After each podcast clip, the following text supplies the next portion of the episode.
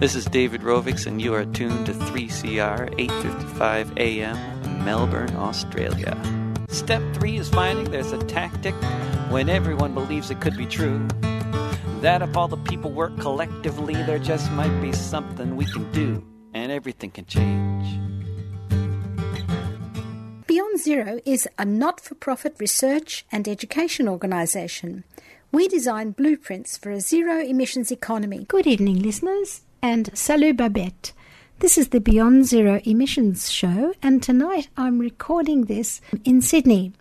So I'd like to acknowledge the traditional owners of the land on which we're broadcasting, which is the Gadigal people of the Eora Nation, and my respects to their elders, past, present, and emerging. Tonight's show is about the New Deal, as climate change is forcing us into emergency mode. Say, don't you remember? They called me Al. It was Al all the time. Why don't you remember? I'm your pal. Say, buddy, can you spare a dime?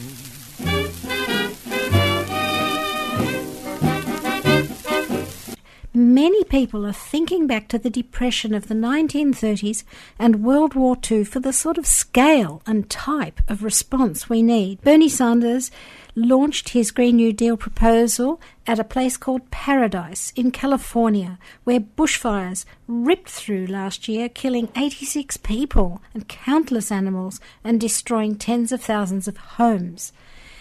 He had a bold plan for 20 million new jobs, including regenerative agriculture and a wage guarantee for workers, transitioning out of fossil fuels.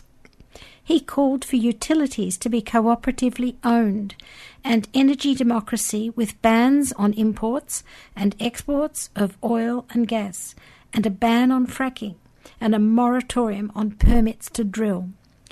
He also wants America's role in spewing out climate changing pollution to be acknowledged in its take in taking its fair share of reducing emissions worldwide through a $200 billion green climate fund for less industrialized nations. This has been on the cards for ages, but America hasn't been playing its part, neither has Australia, and he now wants to put that on the table very definitely. Now, maybe Australians don't thrill so much to the legacy of Roosevelt and his New Deal, which saw millions of trees planted in the Dust Bowl and flood control and lots of conservation, fire breaks done, and a real legacy which is um, mythologized in America rather. But the CCC was a win-win for FDR. He both put hundreds of thousands, eventually millions of people to work. And he also did something for posterity, for future generations, for what we would now call the environment. I also remember fires, floods, drought, erosion, soil gone.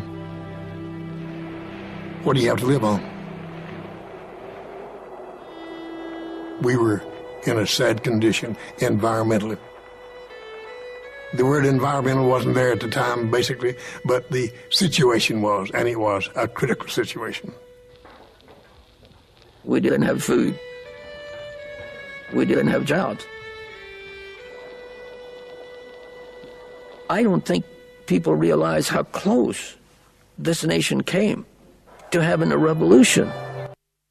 Revolution sounds rather frightening, so maybe the Green New Deal is a framework for us to prevent economic collapse, the collapse of food production, and the community collapse, which global heating will intensify.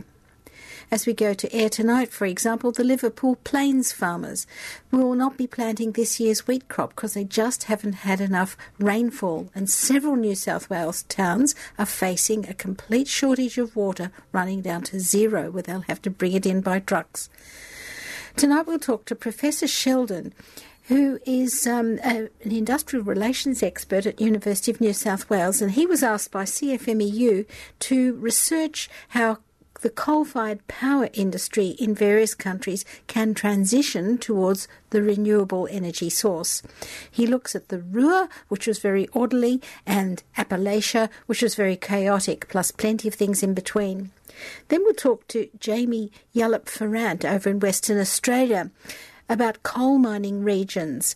Uh, she's interviewed lots of people in the community and she's interested in what they really want, what sort of transition they want. They want to get back to a sort of vibrant society, and maybe that will be their transition that will provide the jobs they need. Then we have Michelle Maloney from the New Economic Network of Australia and Natasha Heenan, whose paper on the Green New Deal for Australia wants us to also decolonise, democratise, and decommodify, as well as decarbonising the economy. We'll finish with um, Emeritus Professor Boris Frankel from Melbourne University, who calls on us to go beyond a wish list.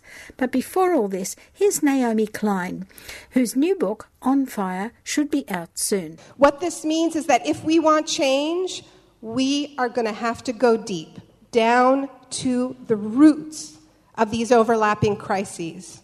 And we need to do it on an emergency basis because our house is on fire.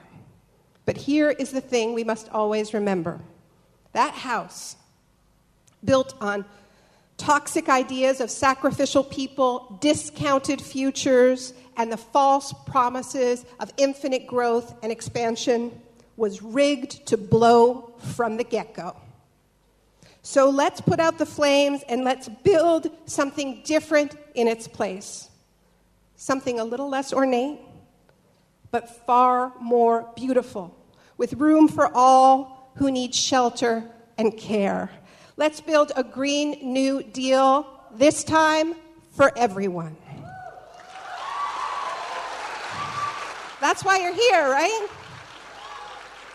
You're here. You're not here to listen to speeches. You're here to get to work. And we have a lot of work to do if we're going to put this idea out into the world and if we are going to win. Now, the first thing to understand is there is no binder with the exact recipe or policy prescriptions. We are going to have to develop that democratically from below. But we have the rough idea. The Green New Deal is quite simply a proposal to address the climate catastrophe at the scale and speed that science and indigenous knowledge have told us again and again and again is required. And it also means putting the burning need for social and economic justice at the dead center of this project. Professor Peter Sheldon is at University of New South Wales. His Industrial Relations Research Centre was commissioned by the CFMMEU trade union to find out what is best practice in winding down the coal-fired power sector. The question that exercised us here is if those power stations are going to close down, these are coal-fired power stations, are going to close down, and those coal-fired power stations are often located – in communities either entirely or partly dependent on the income that those power stations uh, generate and distribute in the community, whether through uh, contracts that they provide to local businesses or through the salaries, uh, wages that they pay employees who, who, spend those in the local community. If, if those communities are dependent so heavily on those uh, power stations, how can we in, in Australia best transition a scenario where those those communities and the workers who work in the power stations uh, are able to not just survive but to flourish. Yeah. So does well, that make sense? It makes total sense. And I've just been reading that book by Dennis Glover about, I think it's We Are Not an Economy, We're a Society. And he talks about Doveton and the manufacturing industry there was just wound down and wound down. And the whole social fabric, he just describes it very well. All the things that, indefinable things that make a community were trashed. And um, we don't want that to happen again. And, and the Latrobe Valley has already experienced it once. And like, we just can't do this again. Say, buddy, can you spare a dime?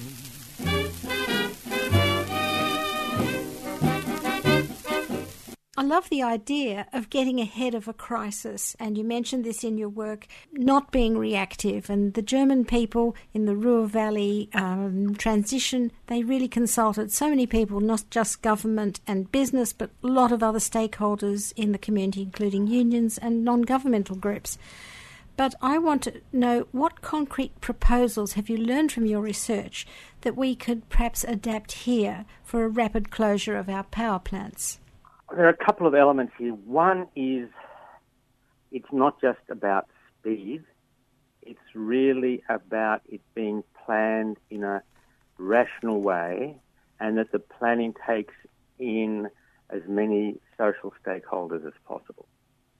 So, your point about Germany and wide level consultation is well taken, and our, uh, our report in its recommendations called for a just transition authority, which would be tripartite, so government, employers, in this case owners of the power stations, and unions representing the workers, to develop a timetable, a, you know, a phased schedule of closures.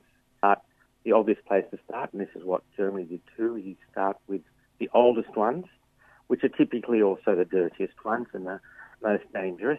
Um, part of the process could be identifying which employees are uh, would really like to take uh, early retirement and finding a a formula that is um, fair to them to allow them to retire with dignity.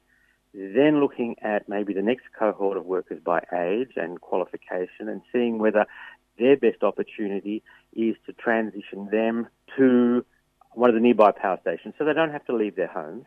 They have to sell their homes, they have to leave their homes. They uh, will be doing jobs which are fairly similar to the jobs they're already doing. It means the receiving power station will be getting workers who are skilled uh, and knowledgeable in the industry. That reduces their hiring and training costs. Then you think about the next cohort for whom there may not be a future, a local future in the power uh, coal-fired power industry because because of the length of their career ahead of them still, and you consider retraining them during the five-year close down period. So when you talked before about being reactive and always just uh, which is a bit the Australian way, you create a create a crisis and then you try to deal with it post-crisis rather than planning ahead, which is the the German way, uh, rather than waiting for all these employees to be made unemployed, unemployed by the close down of a power station, which is a, bit like the one at uh, in in uh, Hazelwood, where they gave so little notice. If you've got a five-year window, as Liddell talked, as AGL talked about for Liddell, or a seven-year window as they first proposed, you've got time to identify, working with those employees, what they'd like to do, what their strengths are, where they'd like to transition, and provide them not only just training in that period with time off for training from their jobs in the power station, but also the chance to work part time in their new uh, areas of employment to give them not just the technical skills to transition, but the employment experience to transition. Mm. Well, I'm sorry you say that's the Australian way because that's terrible. I, am sure there must be some examples in our history of industrial relations where we've done this sort of thing, anticipated something's happening and, and made adjustments. But you've told us about the Germans. I, I think they have everything in their society leads to them being able to do things in this very measured and methodical way. Large scale examples of planning ahead, thinking ahead, is to um, is to point to the closure of the BHP steelworks in Newcastle, yeah. um, where there was a substantial amount of pla- uh, forward planning, both by the company to some extent by the local state government and local government. It wasn't as successful as the German models, but it it was more successful than a lot of the other things we've done, which have been very much to leave it to the market. So I think I think the difference between the Australian approach and let's say the German approach in the Ruhr, but also in Holland, there was a, a major uh, example of this as well, is that in Australia, governments have on the whole, particularly coalition governments, have on the whole put their faith in the market and believed very much that these were commercial decisions by owners of capital, by owners of plants, and that they knew best. But when you close down a power station or a mine that provides employment income uh, for a local area, then this becomes uh, a social decision, and hence it is not left up to private owners. Uh, private owners work with government and with unions, but also with other stakeholders to uh, plan and manage the process. So Labor went to the last federal election in May this year with a fairly well defined just transition policy as part of its program.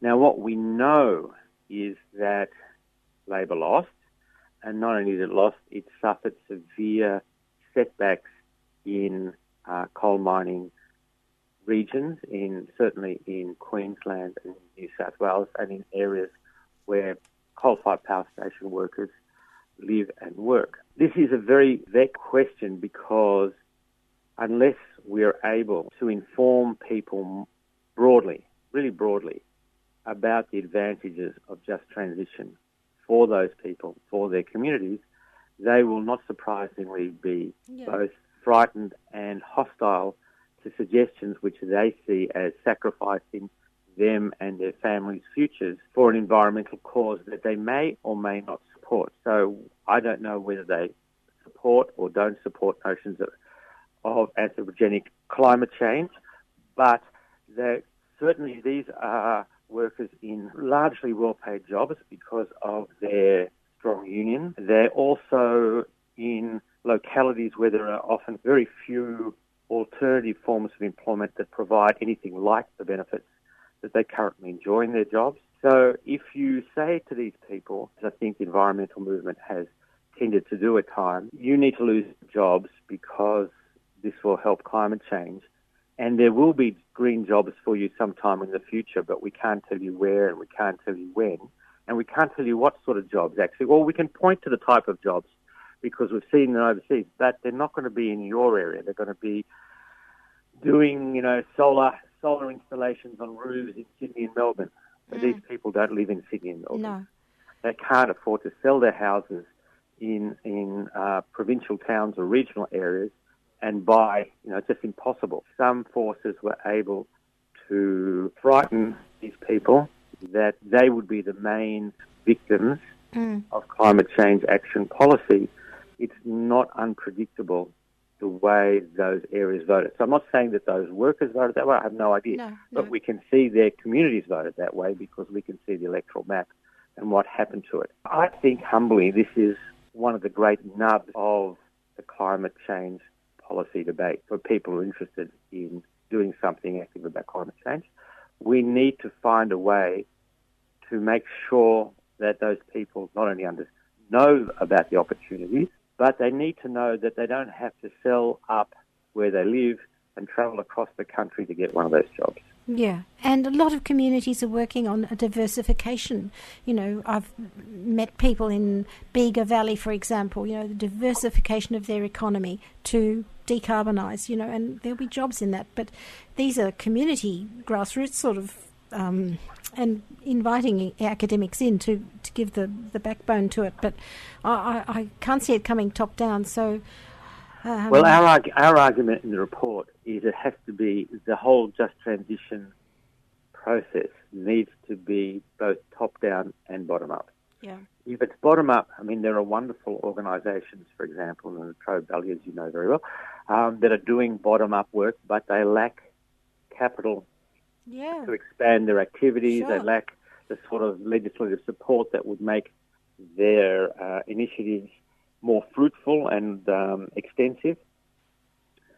Um, and you can't just have it top down. This was one of the the failures uh, to some extent in the Newcastle uh, BHP steelwork closure. That too much of it was top down and not enough of it was bottom up. So you need you need to have something like the Just Transition Authority, which at the at the at the highest level makes decisions about the orderly closure, phase closure of power stations, and how this will take place and what will happen to those workforces.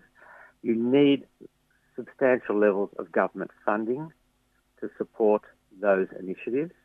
And here I would say I think it's really important we don't see that government funding as a cost, but that we see it as an investment. Right. Because it's vastly cheaper to do it right the first time than pick up the pieces afterwards. Oh, as we yes. know from the Latrobe Valley, Yeah. that you know how many families have been um, terribly damaged by loss of employment and all the negative um, socio-economic Yeah. factors that flow from that. So um, it's an investment in those communities, and if we do it well and we do it early, those communities can thrive. Okay. Well, look, I really found that very interesting, and thank you so much for giving us so much time. It's been really interesting to talk to you, Peter. So thanks for Thank speaking you, to Vivian. listeners. It's been a pleasure. I hope our listeners will read your paper. It's called The Ruhr or Appalachia. I think you can find that quite easily. Thank you. Say, buddy, can you spare a dime?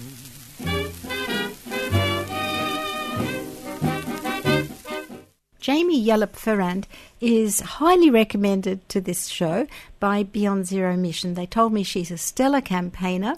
I'd like we'd like to hear about her, especially her experience in Western Australia, because we don't have many people talking to us from there. Wh- What are the issues for Western Australians when it comes to, for example, talking about a Green New Deal or a just transition for workers? So here in Western Australia, we obviously have a very, very um, skewed economy to high industry and to um, carbon intensive industries. So I was at um, a conference recently where they did some economic analysis, and I, I'm not clear specifically on the numbers, but it was something like about 32 or 34 percent of our economy in um, Western Australia is based on mining and extractive industries. So when we talk about, you know, closing down coal and gas or we talk about ending fossil fuels, a lot of people feel that really closely to themselves as ending their livelihoods, ending their work, ending their lifestyle, their experiences. And so part of that conversation, um, part of the nuance here in WA is finding ways to have that conversation where people can see opportunities and where people can see what they can move to. So we have a, um, a skewed economy. We've had boom and bust cycles over and over again. We have people that are really, really succeeding within those um, existing industries without clear transition plans for what happens for those workers. And then we have a lot of people in the community that haven't benefited from those um, boom times and all of those issues. And so we have, for example, the Collie, um, the Collie community, where the mines there are not economically viable. We know that we need to move away from coal. There's all of those pieces. But for that community specifically, it's not as simple as switching off coal and switching on renewables. One of the challenges for workers in those industries that I've been hearing over the years of, of being in dialogue is that, you know, the jobs aren't necessarily comparable. They may not be um, of the highest level. They may not be secure. And also in places like Collie, it may not be the best location for renewable industry and large renewable projects. So part of that work and the conversation around a Green New Deal and just transitions is a much more nuanced conversation. And that's the kind of conversation that we're having here in WA, is that more um, if, if these workers from this particular industry need to move into a different industry, how do we replace industry with industry? And how do we do that in a way that we make sure we leave no one behind in the community? Oh, this and is we the- take people with us. Yeah, this is a historic moment. I think it's a big. You know, people often say to me, "Well, that was a good question." When I interview them, well, I think this is the question: How do we reimagine ourselves, reimagine our economy, so that it's a safe continuity for people? They can't be just ripped up and um, trashed, as we've seen. You know, the political implications of Yeah. that. Say in America, Rust Belt people voting for the most, you know, things not in their own interests, really. But it just sounds like a, a tough man telling them, "I'll, I'll make you great again." Um, yeah, and we see it across the country here and in um, regional communities and rural communities where people have been left behind and they don't experience being listened to and heard. And I think one of the things I've picked up in some conversations is oh, I, I kind of I'm finally understanding why the Make America Great Again is actually so appealing. And part of it, I think, is because people want to go back. They want to go back to a time and we often look at that as progressive people and go, they want to, you know, go back to a time that didn't exist, or they want to go back to, um, you know, kind of a time when, you know, white was right or something. But it's also about wanting to go back to a time when there was vibrancy in our communities, where Yeah. people took care of each That- other, that was where, true. you know, like where, where um, in the Collie community, I was talking to an elder down there, and he was saying, he said, you know, I, I want it, you know, I want to go back to how it was, and I said, what, what do you mean by that? And he said, you know, there used to be a couple of cinemas here. The kids had things to do. There was entertainment. There were activities. There was vibrancy in the community. And so I think part of it is how, when we're reimagining, we need to reimagine our communities. How do we make sure we're taking care of people? And then those things, that's actually the transition. They're the industries and the, the things that we want to be investing in. Of course, we need 100% renewables and we also need to transition our exports. There's no kind Yeah. of doubt about that. Yeah. But we also know that, you know, childcare and healthcare and looking after people and teaching and education and all of those activities are actually low carbon activities and they're incredibly important. And they're all good We- for the GDP. It's all part of the economy. So it's not as if we're a lot of people on. The, I hear a lot of media, and they sort of say, you know, you're going to trash the economy if you follow this climate change agenda. I think no, the econ- economy can manage on all these other services. And also, the economy is a made up construct, right? So, the economy is um, simply a way in which we share goods and resources and we exchange goods and resources. So, part of that conversation is how do we have an economy and reimagine an economy that actually works for people and for country and for place? Not just an economy that is about profit for a few over the benefits of many.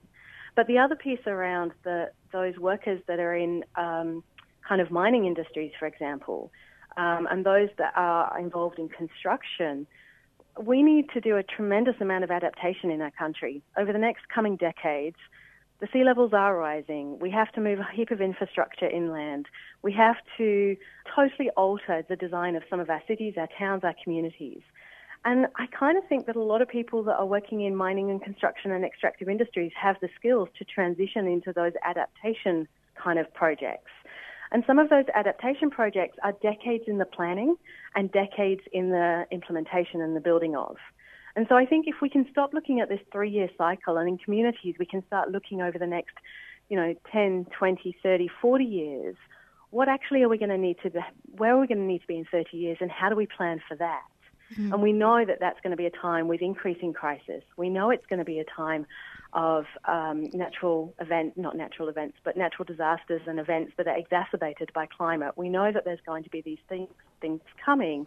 So how are we preparing for that and how are we doing that as a community together so that again, we're not leaving people behind in that journey and that conversation and we're making sure those that struggle get the most support that they can to be able to adapt or to be able to deal with things.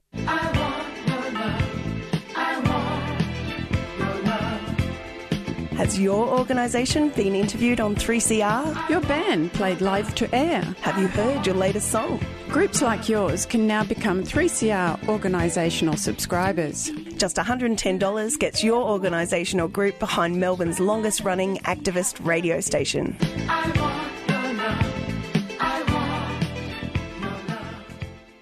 Michelle Maloney is a lawyer and co founder of the New Economic Network in Australia. And networking is their core business. They have hubs in many places, including Melbourne, Brisbane, and Newcastle. We spoke to Michelle once before about wild law, but today I want to find out from her what's happening about the new economy. What we really want is a blend of what Aboriginal mates would call the ancient economy of sharing, caring, and caring for country, um, but also newer initiatives around um, how we organise our businesses, how we make sure that ordinary workers have a say over the work they do.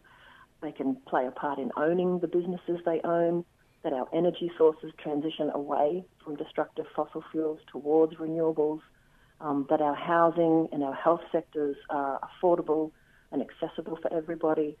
And I guess predominantly, a lot of us are very interested in the community economy framework, which many wonderful folks in Australia work on, which is really saying how do we transition away from really distant and often destructive corporate control over resources and places and businesses and money um, to make sure that local people have a greater say over what's really happening. Some of that involves the just transitions movement, and as you've mentioned, people are in coal uh, dominant or other mining areas that people would like to see move away to a more healthy um, way of being, we really do have to work together as a community and eventually, if we can get good leaders, to help um, really invest in the transition that's needed away from industries that are not healthy for people and the environment towards um, diverse economic activities that are healthy for Yeah. everybody. Oh, well, everyone would agree with that. Look, one of the big ideas around at the moment is the Green New Deal, and it animates many people. And we've just heard from Boris Frankel tonight on this program, and he said it's, however, not a degrowth strategy. We hear a lot about degrowth and flatline, Yeah. you know, um, steady state economy. But he said it, uh, the Green New Deal's not like that. It's an attract. It's very attractive because um, so many people have insecure work now, and you know they don't have any. As you say, there's no democracy in the workplace. They don't have any say over how things are produced or what things are produced, and so this Green New Deal would be make thousands, millions of jobs in regenerative agriculture, reforesting, you know, all of those things that are so urgent to stop the things that uh, climate change has created already. And I wondered, how does the Green New Deal fit in with your vision of a new economy? Yeah, it's a great question. It's a really um, topical issue. Um, we NENA has monthly webinars, and we've got a whole range of ways for people to engage with these conversations. And in our recent webinar on the Green New Deal, uh, we had Tim Hollo from the Green Institute and Professor Bronwen Morgan from UNSW discuss some of these issues from the perspective of analysing the Green New Deal from an Australian point of view. It's really quite interesting because the New Deal arose um, out of the Depression in the USA, where there was pressure on the government to make a response so that people could restructure and have jobs. And, you know, for all of the confusion of the last federal election, sometimes having really strong government policies is obviously the quickest and fastest way to have a large investment in um, a societal wide transition. The Green New Deal, which as the, the way it's called for in different pockets of the USA, um, it, it re-emerged um, around the global financial crisis uh, back in uh, 2007, 2008. People were calling for restructuring at the macroeconomic level. But right now, we've got um, a number of leaders at the local level in the USA calling for it because they want to see government investment, um, so state centered control, invest in um, employment and industries that are, you know, going to respond to climate change. And it's a terrific idea. Um, in Australia, we really need to think about what that looks like in our particular situation. Ideally, if we did have a government that was interested in something like um, large scale investment in positive projects to reduce carbon emissions, to transition our economy to a better, healthier future, then I'd be totally supportive of that. But right now, we don't have a lot of government leaders who are really analysing any of these systems, I guess, in the way that we'd like them to. Um, so, from my personal point of view, if we had government leaders interested in something like a Green New Deal, but they made it Australian, I'd be very supportive of that. Um, interestingly, though, it's probably worth noting that a Green New Deal or anything to do with these large scale government investment um, hopefully would be designing ways to catalyse civil society. So, we don't just want to rely on government investment, particularly in Australia at the moment, because a lot of our leaders don't seem to be that way inclined. No. Um, we, we still need to really ensure that we all work together as ordinary humans in our communities and our societies as civil society members um, to keep building good, positive initiatives that support local business, local enterprise, and you know local farms, all of that kind of stuff. So I think it's all good. All opportunities should be explored for a positive transition. Yes, I agree with you about the um, participation, more you know, democratising of the whole process. Because uh, I, I, was very shocked to re- hear uh, someone from the Electrical Trades Union who told us about the solar industry in, in Queensland. These big solar farms are being put up, but he said they're not being put up with licensed electric- electricians, you know, people with good union jobs. They're sort of um, backpackers or uh, people on visas who are being paid very below. Uh, like ten dollars an hour, I think he said, and they're not they're not electricians doing that work. And he said it's un- well, that's not safe, is it? No. No. And I guess this So- is something worth thinking about. So the transition has to be just and also like legal. Well, that's right, but also within the new economy framework, you know, many of us desperately want to transition to an economy that's low carbon and much friendlier for the environment and friendlier for humans.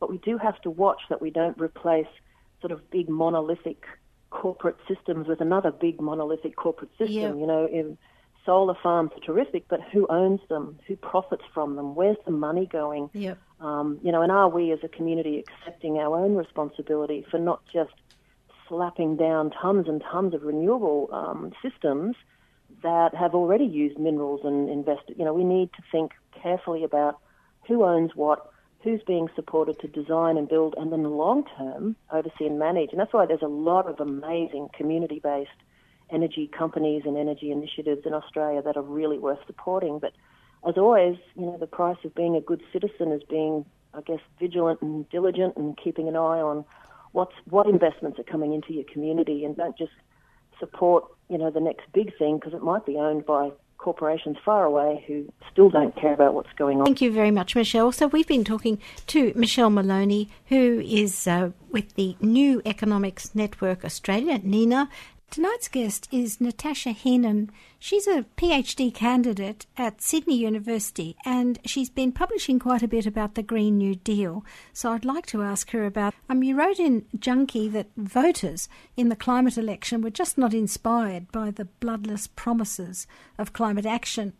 And I'm just wondering, as one of the BZE people said, he thought just the wind farms and the solar companies should have just gone up to Townsville and Gladstone and just opened a shop front and shown the workers and shown local people that there were lots of jobs in the pipeline with renewable energy. Do you think, as part of a Green New Deal, we should just get private industry to step up and show a, a way forward with renewable energy jobs, for example?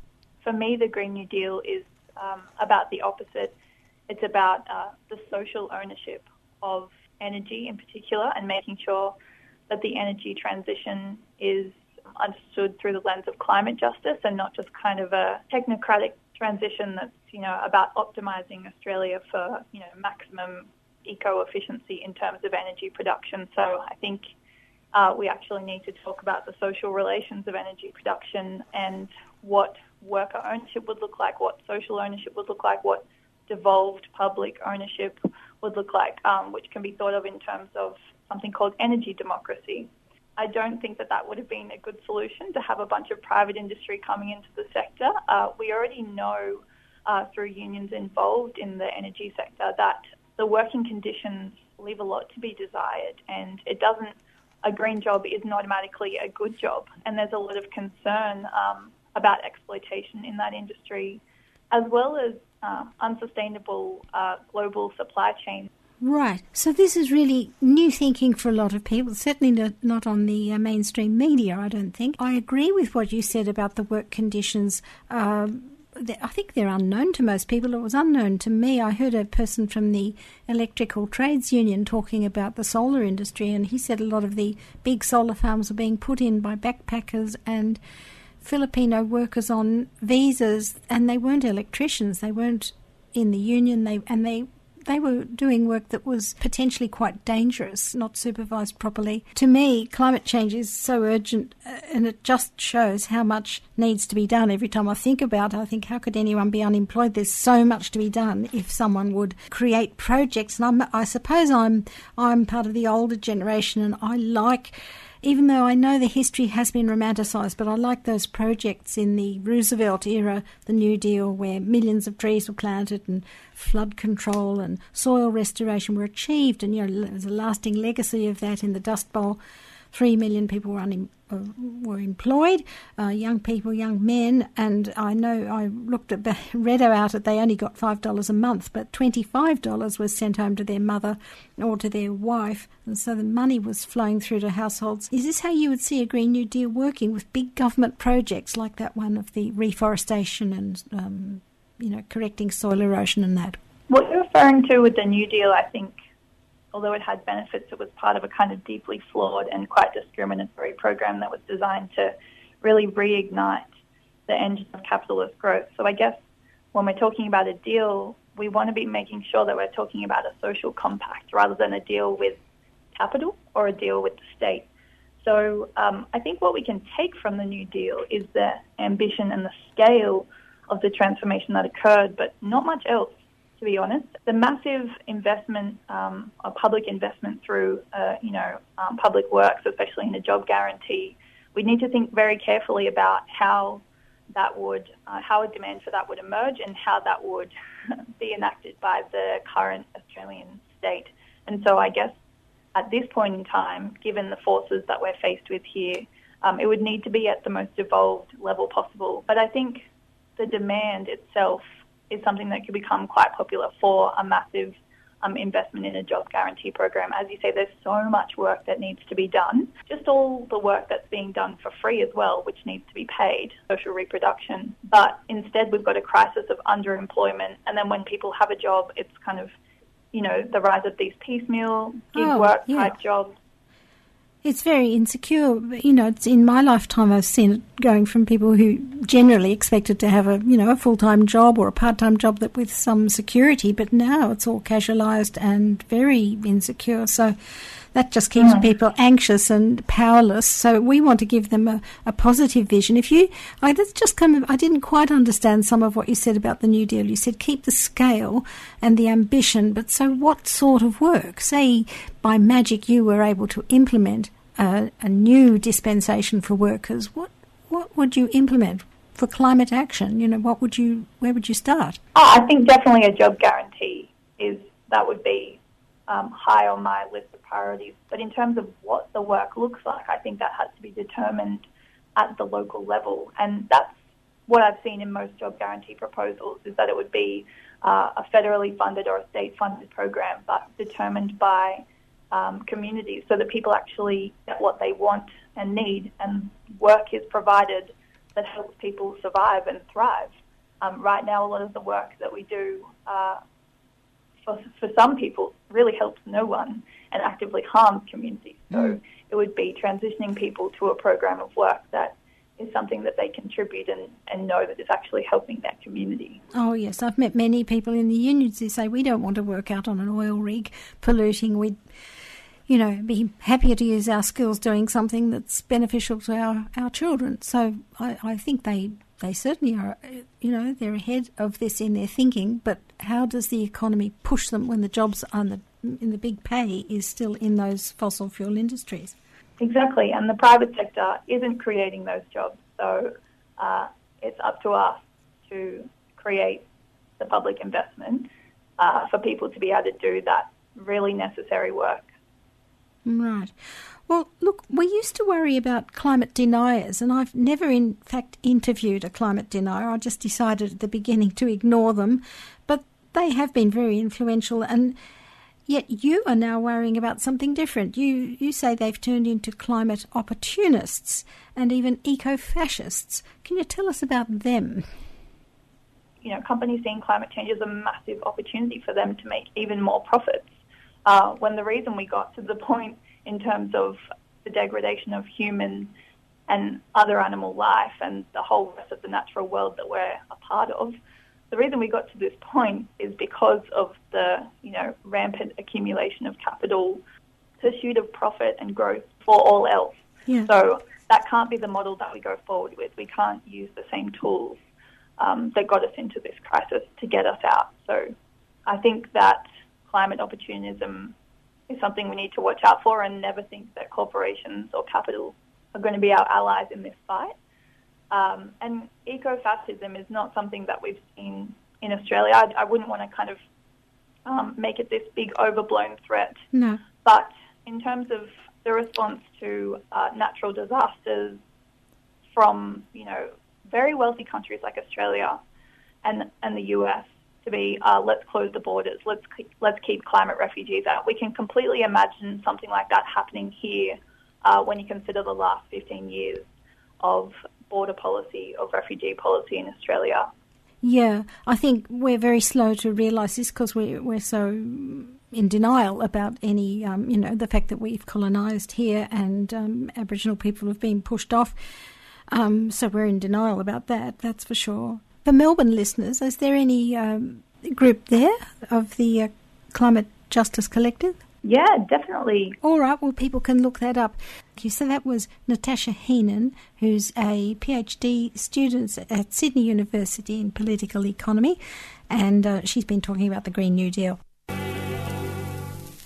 They used to tell me I was building a dream, and so I followed the mob. When there was earth to plow or guns to bear, I was always there, right on the job. They used to tell me I was building a dream with peace and glory ahead. Why should I be standing in line just waiting for bread? Boris Frankel is a social theorist and economist, and best of all, a former broadcaster at Radio 3CR. His most recent book is about the politics of growth and post capitalist futures. It's called Fictions of Sustainability. He's at Melbourne University in the Melbourne Sustainable Society Institute. So, a very warm welcome to you, Boris. Can you start by giving Thanks a, very much. Uh, could you give a cheerio to 3CR just to start and remind listeners of the show you used to do?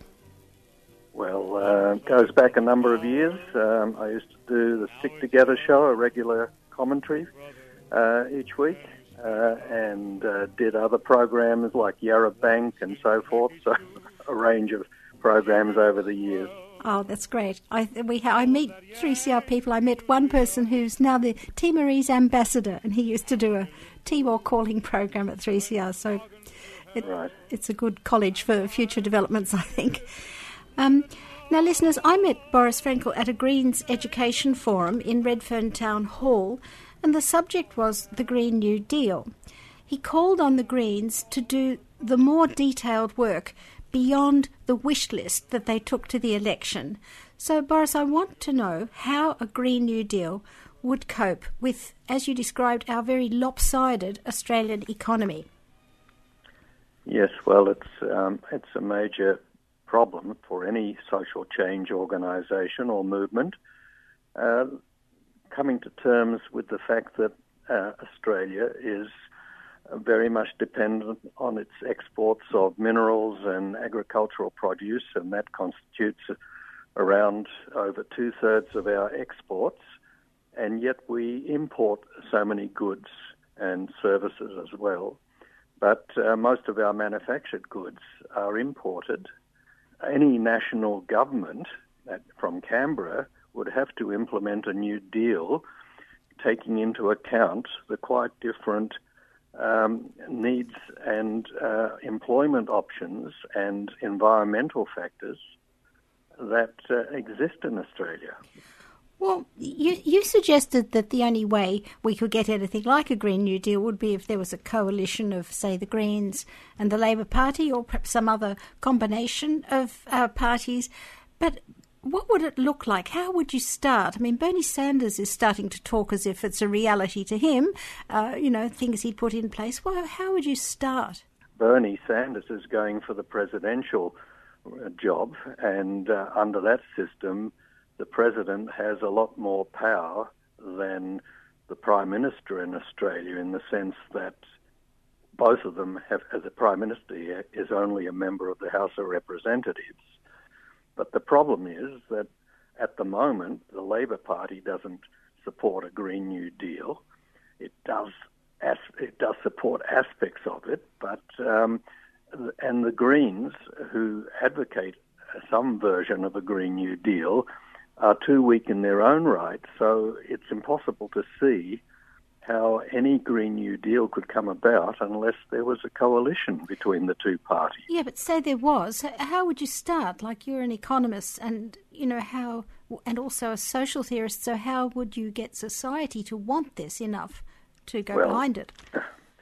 To first of all um, uh, initiate a Green New Deal, there has to be uh, an overwhelming majority of the voters who support uh, doing something about uh, uh, dramatically reducing fossil fuel emissions, it would have to really have uh, not only that, but it would have to be able to come up with a proposal that um, provided alternative income and jobs for those um, uh, industries and export earnings that are no longer deri- uh, derived from uh, coal and uh, various other and and um, natural gas. I mean, when we take the two of those together, they account for almost eighty-five billion dollars or more of export income. So, if you phase them out over, say, a ten-year period, you would have to be able to show the Australian voting public that you can uh, generate economic uh, activity and provide jobs by uh, seeking alternative either taxation or various new forms of employment. Now, that's a very tall order for the Labor Party at the moment because they are bitterly opposed, certain sections of the Labor Party, to even declaring that they're opposed to Adani let alone uh, uh, cutting back on major fossil fuel uh, um, exports. But it seems like an impossible task to me to wind down our exports in coal and gas by, I think the Greens said, by taking away their subsidies. And a lot of people in civil society say, yes, take away the fossil fuel subsidies. But simultaneously, you know, in the next, in this window of 10 or 12 years, simultaneously building up this new revenue stream from new industries? Well, it's not just new industries, but um, we'll look at the existing industries. And insofar as the Greens propose to close the tax loopholes and the tax avoiders and tax um, all those, uh, for example, natural gas exporters. I mean, they they they just get away with paying virtually zero taxes in this country. So um, you could start with those proposals. Let's look overall at Australia as one of the affluent OECD countries. Now, the average tax paid in as a proportion of uh, of GDP of gross domestic product, the average tax of OECD countries is around 34% of GDP. In Australia, we um, only pay we're a low taxing country and we only pay about 27, a bit over 27% of GDP. Now that's equivalent to losing over $125 billion of tax revenue every year. Now imagine what you could do if you had another 120 to 130 billion dollars extra each year to pay for all the various neglected services for public housing and transport, public transport, and health, and all the other desperately needed type of activities, which are now the main employers in Australia. The health sector is the largest employer, education is one of the largest, um, and uh, so that you could definitely increase employment by uh, changing the tax mix. I want to take a more international perspective, you know, like a more moral position now. We, we heard recently in the Pacific Island Forum, you know, they highlighted the pressing need for us to come up with a future beyond coal, to imagine it, to make a timetable for it, to just detail how it would happen. And even though I, I, at that time, the deputy prime minister down at Wagga, Wagga was annoyed. He said he was annoyed that islanders might be wanting us to wind down our industry just so they could survive. You know, the effrontery of it. I think those people were really asking us to make a sacrifice in the name of just them having a future at all.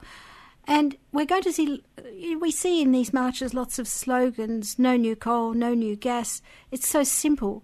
But I want to know how you can nudge that to happen. What, say the public want it, but how economically? Yeah. And a Green New Deal would not come about by simply having a government elected for one term. It would have to it would have to be able to, whether it was a coalition or the ALP in its own right or whatever the combination or a new set of parties uh, that are hard to imagine at this point. But mm. in, in, the short term, um, a government would have to be able to show that it, that it is not um, going, going to simply lose its agenda to an opposition that is desperately trying to remove all its policies, just as, say, Abbott did with Gillard's carbon tax and Yes. so forth. What we have to be very conscious of, and this is the very difficult issue of how to get people to support a transitional type of economy, um, moving to uh, a different form of consumption doesn't mean that there is no economic growth. It simply means that economic growth does not take place at the same rate uh, in the area of material consumption. That is, uh, there's not an endless growth uh, in uh, purchasing uh, new uh, cars or larger houses or Oh, a whole set of endless material Yeah. goods. But you can have economic growth based on providing essential, universal, basic services. There are just large pockets of Australian society, as in any country around the world, where at least 40 or more percent of the population go without. So it's a matter of drafting the, the various new options of growth in non environmental, non environmentally polluting or destructive uh, activities and, um, and, and reducing or degrowing, decelerating those destructive um, aspects of the economy. And remember, Australia is not some trivial little country. People think, oh, Australia can't do anything. Australia is, depending on the, the, the way that people assess it, is either the 13th or the 14th largest economy in the world. Oh, look, this is lovely talking to you. Thank you very much, Boris. I'd love to talk to you again. And I haven't read your book yet, Fictions of Sustainability. So that was uh, Boris Frankel, who's at Melbourne University. Thank you for listening to this Green New Deal program, listeners. It's the first, I hope, of many because we need to do now putting the flesh on the bones of the economic change that we need to have. Short of revolution, it's going to be a massive amount of work, as Naomi Klein said. And thank you. I'd like to thank the guests tonight, which were Professor Peter Sheldon from University of New South Wales, Jamie Yellop Farad from Western Australia, uh, M- Michelle Maloney from um, Queensland in the New Economic Network Australia, uh, Natasha Heenan from Sydney University, and Boris Frankel from Melbourne University. Production tonight, thank you to Andy and Michaela who have helped me get this to air, and thank you especially to Radio Skid Row in Sydney who have lent me their studios and been so welcoming and kind to me and made me feel like really one of them. So thank you to them for letting me record this show in Sydney. Uh, so we'll go out with a bit of music and please listen in next week. Uh, plenty of action in the community, but I haven't got time to tell you about it now. I'm sure you can tell me about it. I'm always looking out for your emails about what's on and what I can direct listeners to do for climate action. So thank you very much. Good night and good luck.